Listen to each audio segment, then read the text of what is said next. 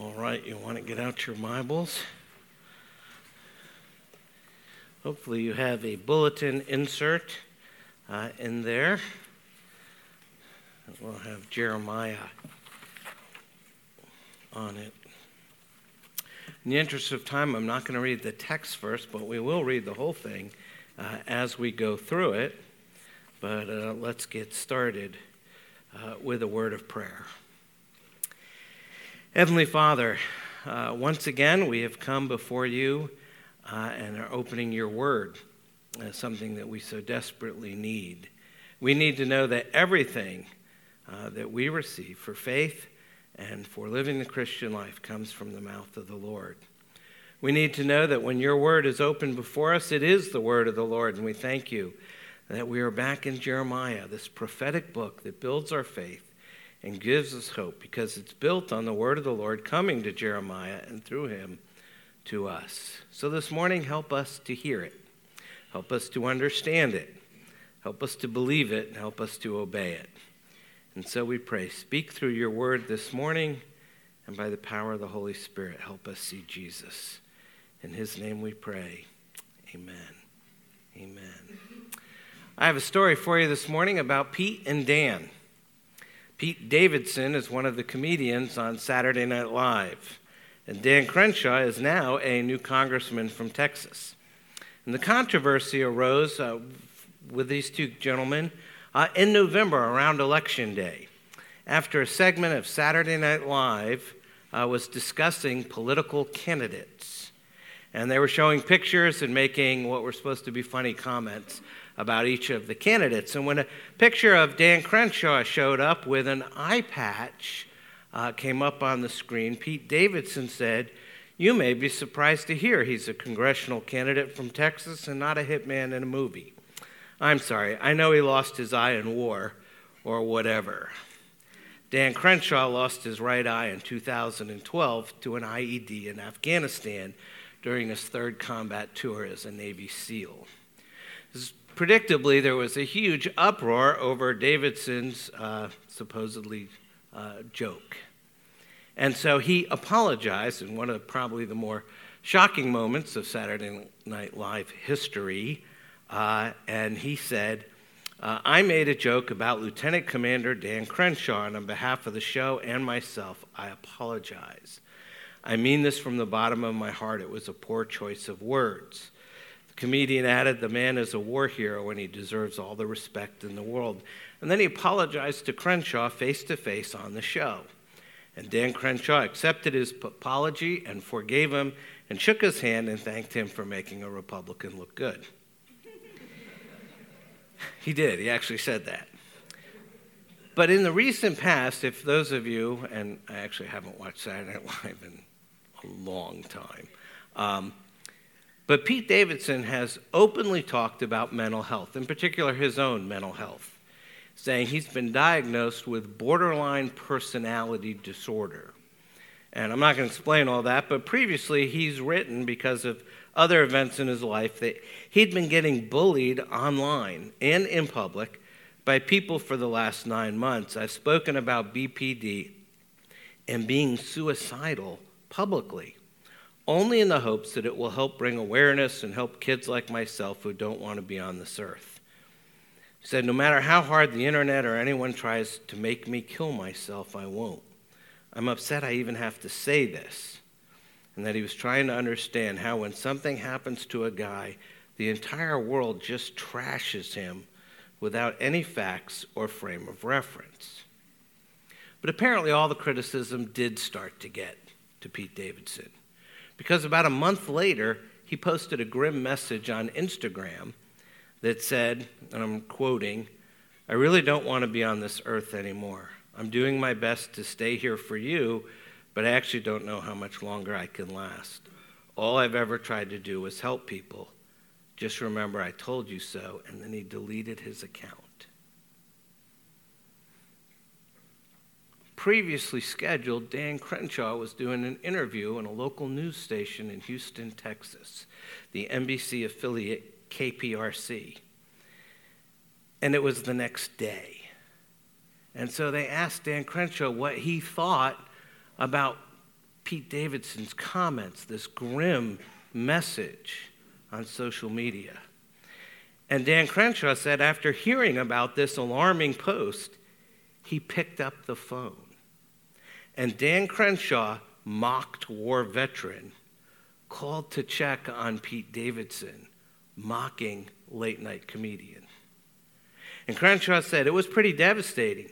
You don't want to see somebody in that kind of position to the point where they're actually putting out a cry for help on social media. It's not a good place to be in. We don't go back very far. We're not good friends, but I think he appreciated hearing from me. What I told him was this Everybody has a purpose in this world. God put you here for a reason. It's your job to find that purpose, and you should live that way. Know that you have value and that you do more good than you realize for people. And Crenshaw added, especially a guy like that, he makes people laugh. Sometimes he makes people mad, but he makes people laugh a lot. And that's what we talked about. It was a good conversation. That could have gone very differently. Rejection and ridicule can be devastating. It certainly was for the prophet Jeremiah. He is now in a season of great rejection and ridicule. And I'm guessing that Jeremiah would have really liked to have someone like Dan Crenshaw call and check on him. But he didn't. And so, in desperation, without having anyone else that he could talk to, Jeremiah just pours out his heart before the Lord. And that's our passage today. And so we hear, verses 1 through 4, the complaint of a rejected prophet. The complaint of a rejected prophet.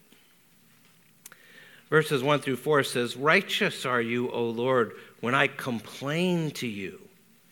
Yet I would plead my case before you. Why does the way of the wicked prosper? Why do all who are treacherous thrive? You plant them and they take root, they grow and produce fruit. You are near in their mouth and far from their heart. But you, O Lord, know me. You see me, test my heart toward you. Pull them out like sheep for the slaughter and set them apart for the day of slaughter. How long will the land mourn and the grass of every field wither?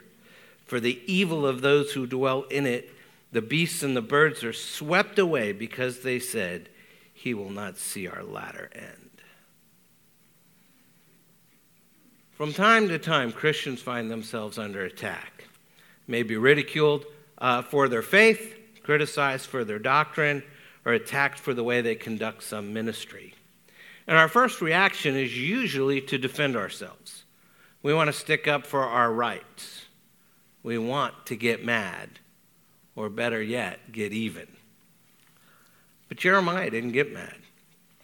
He didn't seek to defend his preaching or vindicate his ministry. He didn't blame God for the messages that he was preaching on God's behalf. Rather, he committed his cause to the Lord. He asked the Lord to take up his case and be his advocate. And Jeremiah's commitment is well placed because God's already proven his loyalty to him. It's the Lord who revealed that there was a conspiracy against him in the first place. Now, we left off at the end of November. Uh, Frank Wong preached from Jeremiah 11. And Jeremiah 11 tells us, The Lord made it known to me, and I knew. Then you showed me their deeds. But I was like a gentle lamb led to the slaughter.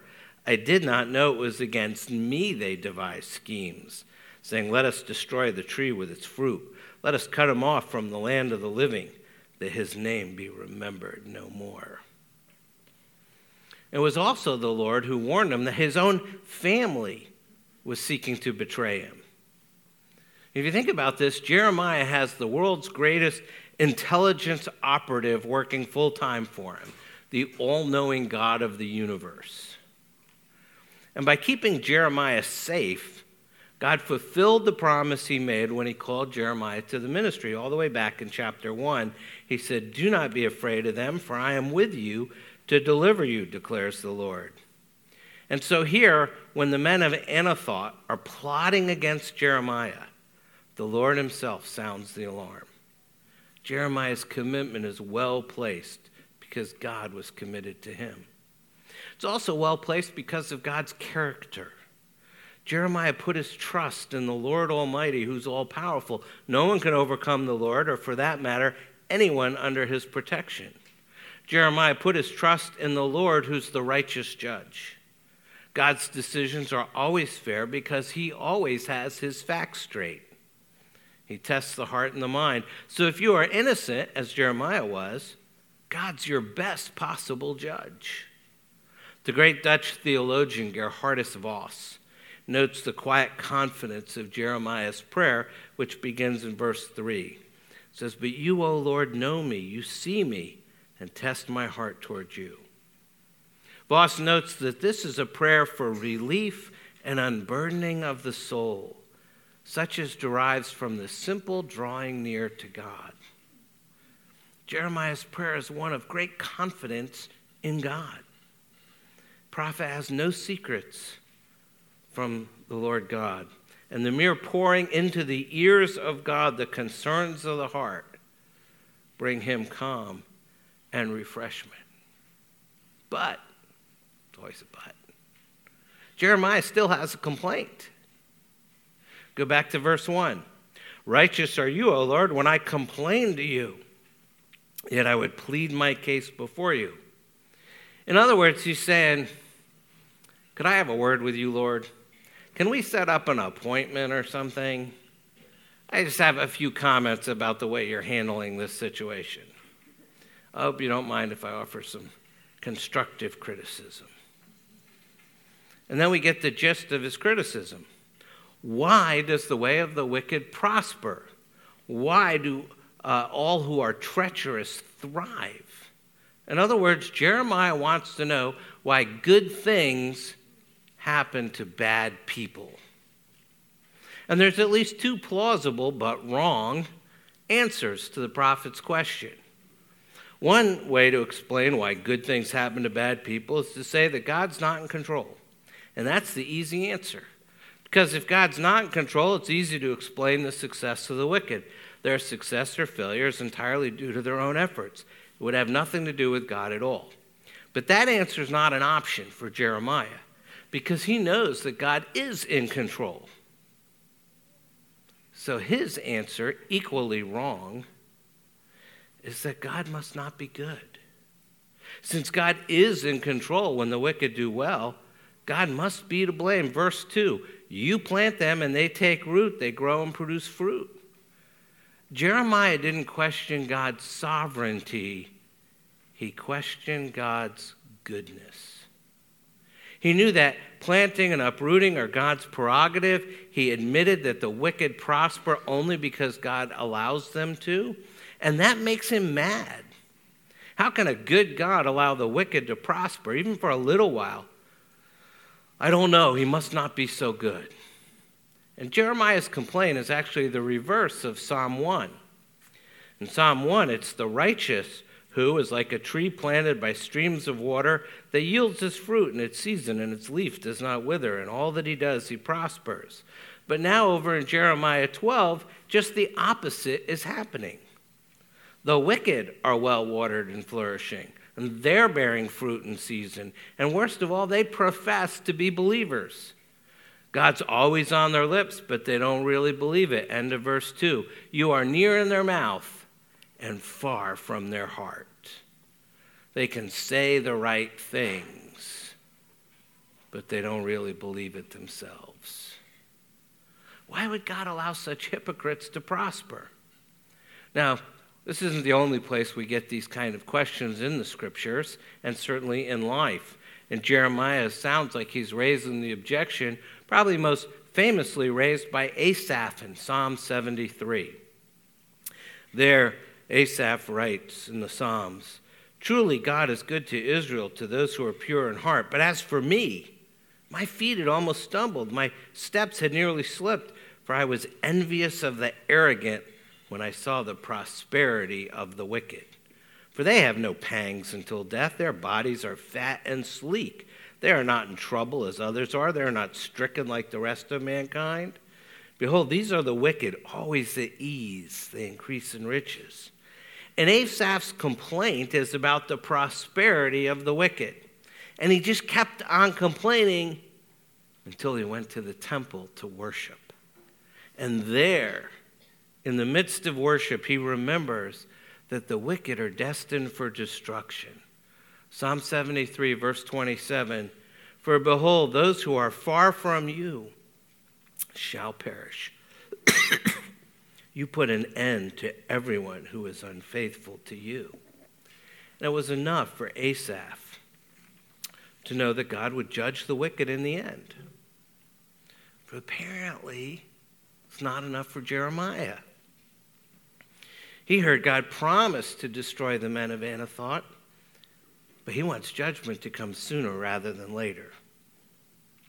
Asaph was content with God's answer, but Jeremiah continues to complain. He wants God to write the final chapter on human evil right now. Well, I think a lot of Christians feel exactly the same way as Jeremiah. We've heard, we've read in the scriptures, God's going to judge uh, every deed, whether open or secret or good or bad. We know that all the enemies of God will be put to shame at the final judgment. Still, we get discouraged by the seemingly triumph of evil in our time. We long for the day when murderers, rapists, racists, abusers, persecutors of the church, perpetrators of genocide, will face divine judgment. In our darker moments, we may even be tempted to ask for the sort of summary execution that Jeremiah asks for. He says, God, why don't you, verses 3 and 4, pull them out like sheep for the slaughter, set them apart for the day of slaughter?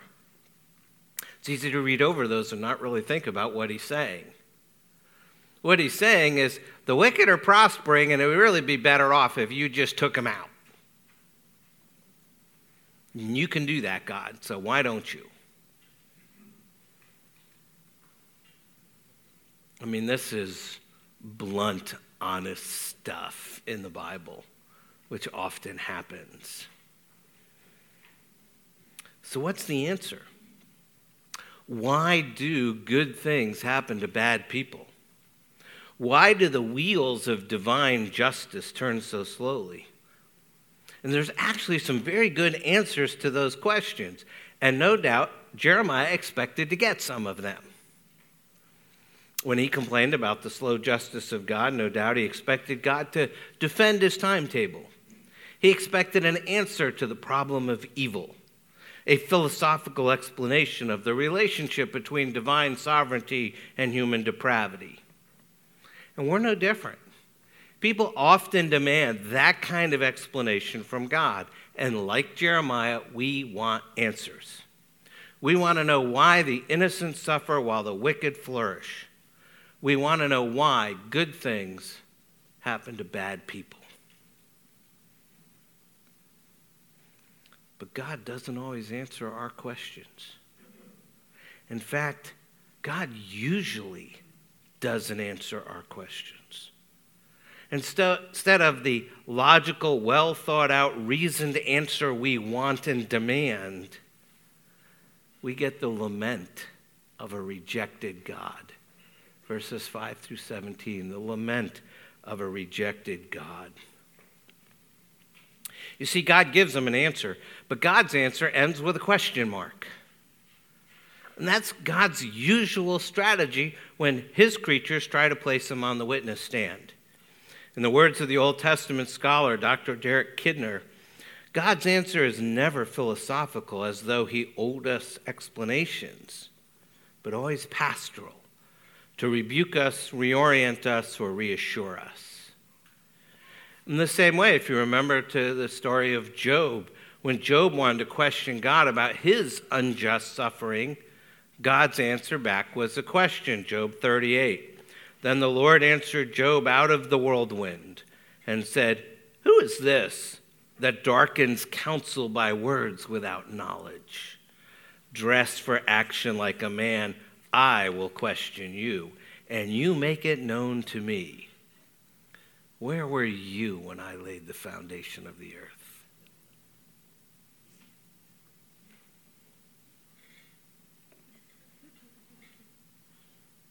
May not want to put God on the witness stand, just a word of advice. I mean, Paul posed hypothetical questions answered by the Holy Spirit. In Romans 9, he asked about predestination. The Spirit responded, Romans 9:20, "But who are you, O man, to answer back to God? Will what is molded say to its molder, why have you made me like this?" Actually, think that's a common question even in our day and age. Lots of people blame God. Why did, why did you make me like this? There's something about me I don't like, so it's your fault. And Romans says we don't have the right to question God. If there's going to be an interrogation, God's the one who's going to be asking the questions. We don't question God, God questions us. We don't place God under our microscope, God places us under His. So God gives Jeremiah a response. In fact, He gives him three responses. And all of them are variations of, You ain't seen nothing yet. Doesn't actually say that. It's kind of like my paraphrase um, there. So if you're looking, you're we're not going to find those exact. But, you know, it's like someone comes to me for counsel some matter, that, some struggle in their life, and they'll sit down and they'll say, oh, Dr. Dave, I've hit rock bottom. And my knee jerk response is, oh no, you're nowhere close to rock bottom. It can get way worse than this. And it might. God will take you very low if that's what it takes to get you to start trusting Him. So why don't you repent now and start trusting God now so you don't have to find out just how far down God's willing to take you? Not normally the answer they're looking for. But that is sort of what's happening here. So let's take a look at the first response You're tired. First response found in verse 5. And it's a question. Verse 5 says, If you have raced with men on foot and they have wearied you, how will you compete with horses? And if in a safe land you are so trusting, what will you do in the thicket of the Jordan? So, this is lovely uh, ancient Near Eastern imagery, way to make your point. See, Jeremiah, you run along in a safe place and you're just competing against other people. Now, suppose you're called to run against a racehorse. How are you going to fare? You think you've seen problems of injustice so far? My dear Jeremiah, you ain't seen nothing yet. It's going to get a lot, lot worse. Imagine God takes Jeremiah down to the track, lets him run a few races, the 1,500 meters perhaps, maybe followed by a 4 by 400 relay. And then as Jeremiah's standing on the infield, you know, doubled over in exhaustion, so tired he can hardly drink his Gatorade, God says, and now for the equestrian events. If you have raced with men on foot and they have wearied you, how will you compete with horses? If you get worn out chasing Usain Bolt, how are you going to keep up with Secretariat? And yes, you're battling away in your little small corner of the world. Just wait until you have to start fighting in the thickets of the Jordan River. Thickets are like small, low jungles uh, where wild animals and thieves of all types would hide. And people would come down to the Jordan River for water and they get attacked. And to sort of put it in an American context, how will someone who falls down on the Indiana flatland ever make it across the Rocky Mountains?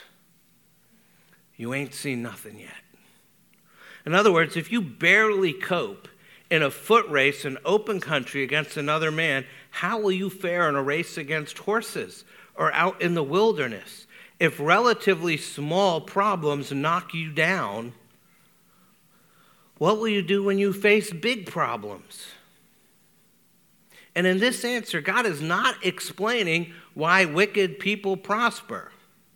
He's saying that if Jeremiah has problems with what he's seen so far, he better face the fact that he ain't seen nothing yet. It's going to get a lot, lot worse. Let's move on to a second response. You're abandoned? starting in verse 6 through verse 13. For even your brothers in the house of your father, even they have dealt treacherously with you. They are in full cry after you. Do not believe them, though they speak friendly words to you. I have forsaken my house, I have abandoned my heritage, I have given the beloved of my soul into the hands of her enemies.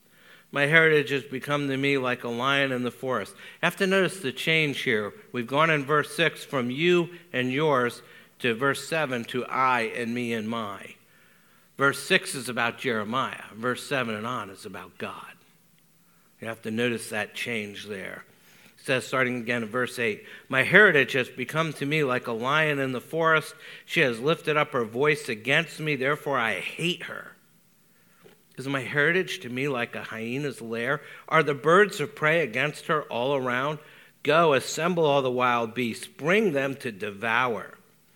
Many shepherds have destroyed my vineyard. They have trampled down my portion. They have made my pleasant portion a desolate wilderness. They have made it a desolation, desolate. It mourns to me. The whole land is made desolate, but no man lays it to heart. Upon all the bare heights in the desert, destroyers have come, for the sword of the Lord devours from one end of the land to the other. No flesh has peace. They have sown wheat and reaped thorns. They have tired themselves out, but profit nothing. They shall be ashamed of their harvest because of the fierce anger of the Lord. So we discover, verse 6, that even your brothers in the house of your father, even they have dealt treacherously with you. Jeremiah, your own family's betrayed you. That is the people of Anathoth, his small village. And he says, Don't trust them, don't believe them. Even if they speak well of you, don't buy it. They're two faced and inconsistent, they're not operating with integrity.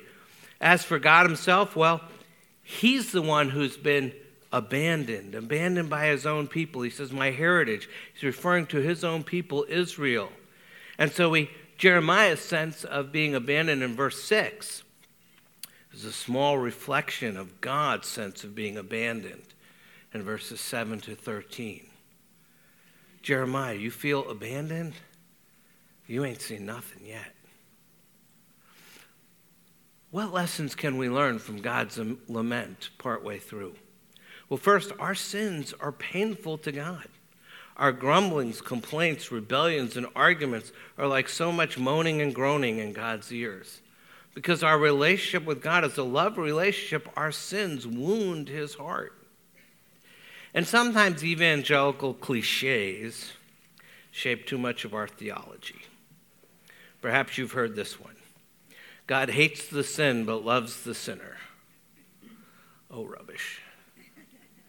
There is a small element of truth in it. And the small element of truth is that God invariably and always and relentlessly stands against sin. Meanwhile, even when he said to hate his people, which he says in verse 8, he says, I hate her. He's also said to love them. So we think of hate and love as antithetical, as opposites. But they're not always.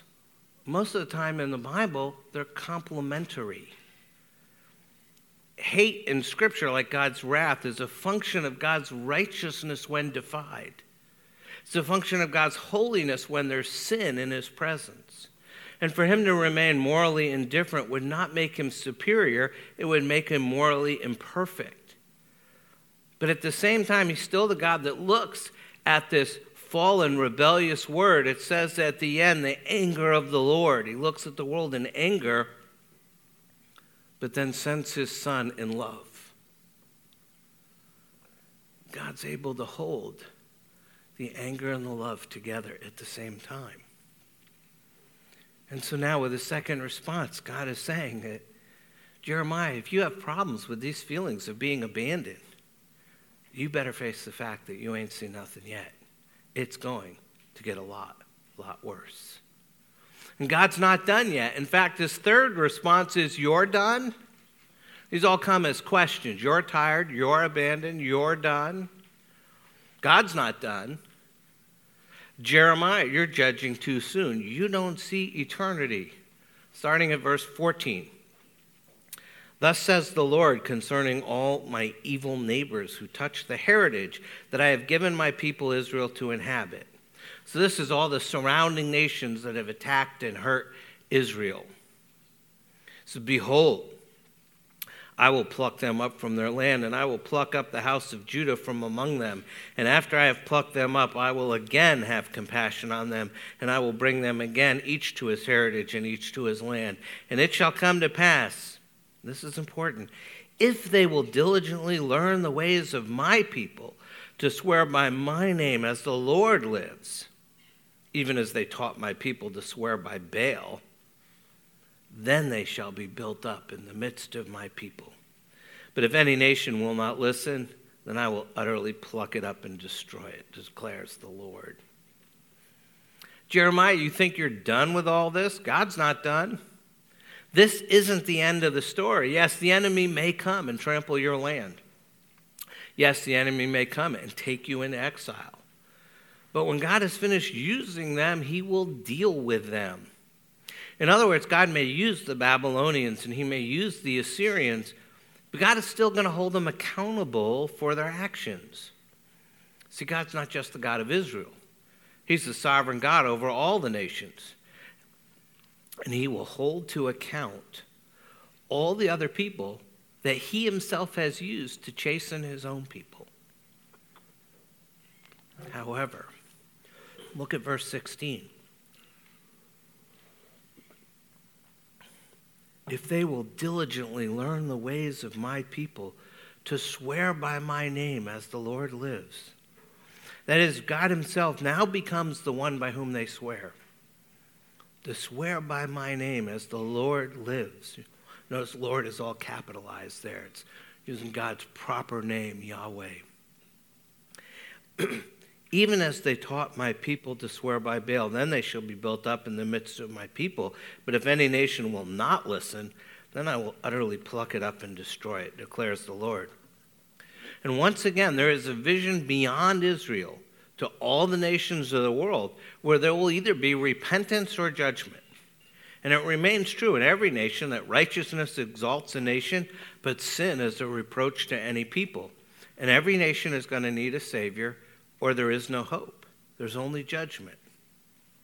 So there's Jeremiah's complaint and God's response. You know, Jeremiah's there and he's just done. He's done with this rejection. He's done with this loneliness. He's done with these people. He's done with his enemies.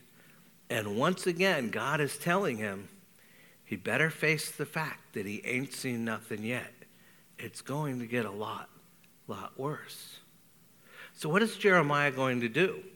What is God going to do? And what are the people of Judah going to do? It's bad and getting worse. Just what is the hope of a rejected people? What is the hope of a rejected people? See, the lament in chapter 12 is different than everything we've read in Jeremiah so far, because here the one lamenting is God. Jeremiah is just complaining. Oh Lord, I've hit rock bottom. And the Lord's response is, Oh no, you're nowhere close to rock bottom. It can get way worse than this. And I will make it worse if that's what it takes to get you to start trusting me. You better face the facts that you ain't seen nothing yet.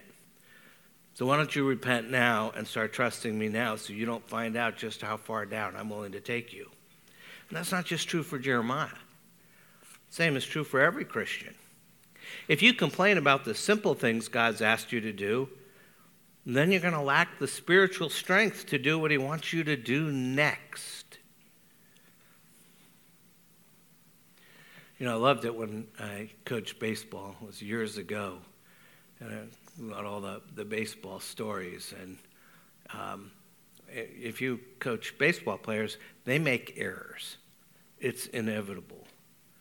And there was one team where they actually wrote on their cleats, next play. Because what do you do when you make an error? You put your head down because you, you messed up. And you look down and you see written on your shoes right on the top of your cleats, next play. And that's something of what's going on here. God's saying it's time, get up. You can't just wallow there. There's a next play. If your troubles keep you from the, doing the Lord's work now, you'll never have the strength to do it later. If you can't do the simple things now, you won't be able to do uh, the, whatever He wants you to do next. If you want to do great things for God, you got to begin with the little things for God. And the only way to do little things for God is by the power of the Holy Spirit. Second thing we need to pick up here is no matter what we're going through, no matter how bad it gets, our worst circumstance, a terrible situation, God has already been through worse. God's lament follows hard on the heels of Jeremiah's complaint. You know, he's complaining, these people are conspiring against me. Even his own family sought to betray him. God's been through all that. his household, his heritage, his inheritance, his beloved, they've all roared against him, the text says. God understands your sufferings. Have you been abandoned? Have you been deserted by your spouse? Have your sons and daughters defied you? Is your life filled with ungrateful, hostile people? God understands. He has been through it all many times, and He knows your pain. It's hard to think of Jeremiah facing such a conspiracy without also thinking of Christ. God has sent his son, Jesus, to suffer and die for your sins. And if God the Father is able to know Jeremiah's pain, how much more can God the Son feel your pain? Like Jeremiah, Jesus was the victim of a conspiracy. The scribes and the Pharisees plotted against him to take his life, Matthew 26. And like Jeremiah, Jesus was betrayed by a close companion, his execution sealed with a kiss, Luke 22. And like Jeremiah, Jesus was rejected by friends and family for preaching in the name of God, Luke 4. Jesus was a gentle lamb led to the slaughter. And thus, Jeremiah is one of the prophets who foretold how the Christ would suffer. As the Apostle Peter would later say in Acts chapter 3 but what God foretold by the mouth of all the prophets that as Christ would suffer, he thus fulfilled. But there's one difference. It's a pretty big difference between Jeremiah and Jesus. It's the difference between a sinner and a savior. Jeremiah asked God for vengeance. God, all these people are against me. Lead them to slaughter.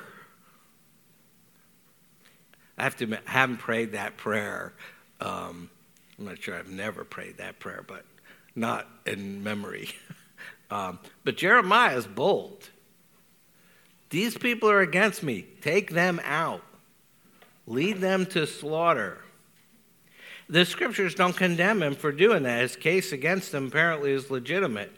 But the scriptures point to the greater mercy of Jesus himself.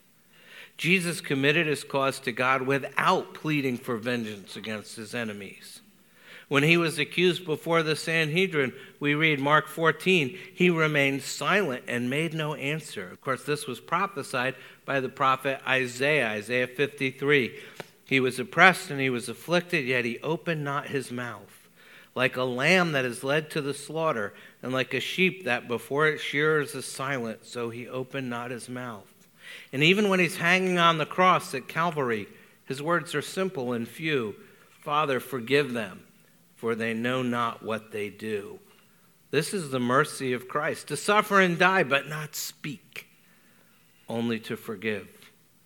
And the Bible teaches us to follow the example of Jesus at this point, not the example of Jeremiah, as did the Apostle Peter. 1 Peter 2 says, for what credit is it if, when you sin and are beaten for it, you endure? But when you do good and suffer for it, you endure. This is a gracious thing in the sight of God. For to this you have been called, because Christ also suffered for you, leaving you an example so that you might follow in his steps. He committed no sin, neither was deceit found in his mouth. When he was reviled, he did not revile in return. When he suffered, he did not threaten but continued entrusting himself to him who just judge, judgely, to him who judges justly. You know, there's a reason the book of Jeremiah is arranged the way it is. And there's so many words of condemnation, and so many harsh things are said. followed by a little hope that just peeks through. You know, Jeremiah was a preacher. He didn't leave his hearers in despair longer than they could take it. So instead, after hammering them, he comes back and surprises them with divine grace. Jeremiah scatters his prophecies of hope like so many shooting stars against the black night of divine judgment. One never knows when the next promise will appear, but it will not be long. Because when it comes to the hope of the gospel and the grace of God, you ain't seen nothing yet. Think about that. You need to pray. Take a moment to do that, and then I'll close.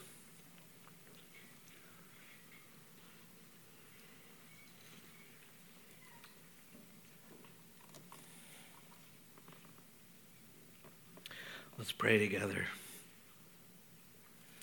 Our Lord and our God, as always, we thank you that you have spoken to us by your Son. Open our eyes that we might see our sin and then see our Savior. We confess with shame, Lord, how often we do not take sin seriously, whether our own or the sins of the culture in which we inevitably participate. Lord God, have mercy on us. We confess sometimes our repentance is merely mechanical because we want to secure blessings. Move past that, Lord. Turn our hearts to you so that we would believe the truth that you are our God, you are our Maker, you are our Redeemer. Grant that when we confess Jesus as Lord, it will reflect the deepest desires of our hearts. And we thank you, Lord, that even while you were threatening judgment in the past, you promised blessings still to come. And those blessings have come on us in the mercies of the gospel. So that we who were once alienated and strangers have been brought near by the blood of your Son. So set our hearts, Lord, to be bold in our age, to weep for the sins of the culture in which we are embedded, in which we participate, and cry for you for help. In wrath, remember mercy. Raise up a new generation of men and women who fear you more than others and who love you more than self. We do not see the end very clearly, Lord. We do not see the intervening steps. We do not know whether you will descend upon us in wrath or mercy. Make us, we pray, faithful where we are in small steps of obedience, thinking big thoughts of you, but trying to be faithful in our jobs, in our education, in our Christian witness, in our prayer lives, in our resolve to teach your word as we can wherever you place us, in community groups, in Bible studies, with peers, with another generation coming behind, learning how to be faithful. Forgive us for our lack of faith. Forgive us for being overwhelmed by our own fears. And work in each of us this year as we live with the prophet Jeremiah, as we see what he sees and as we hear what he hears. Teach us to respond with greater faith, a renewed confidence in your word, and an ever increasing trust in your great and precious promises.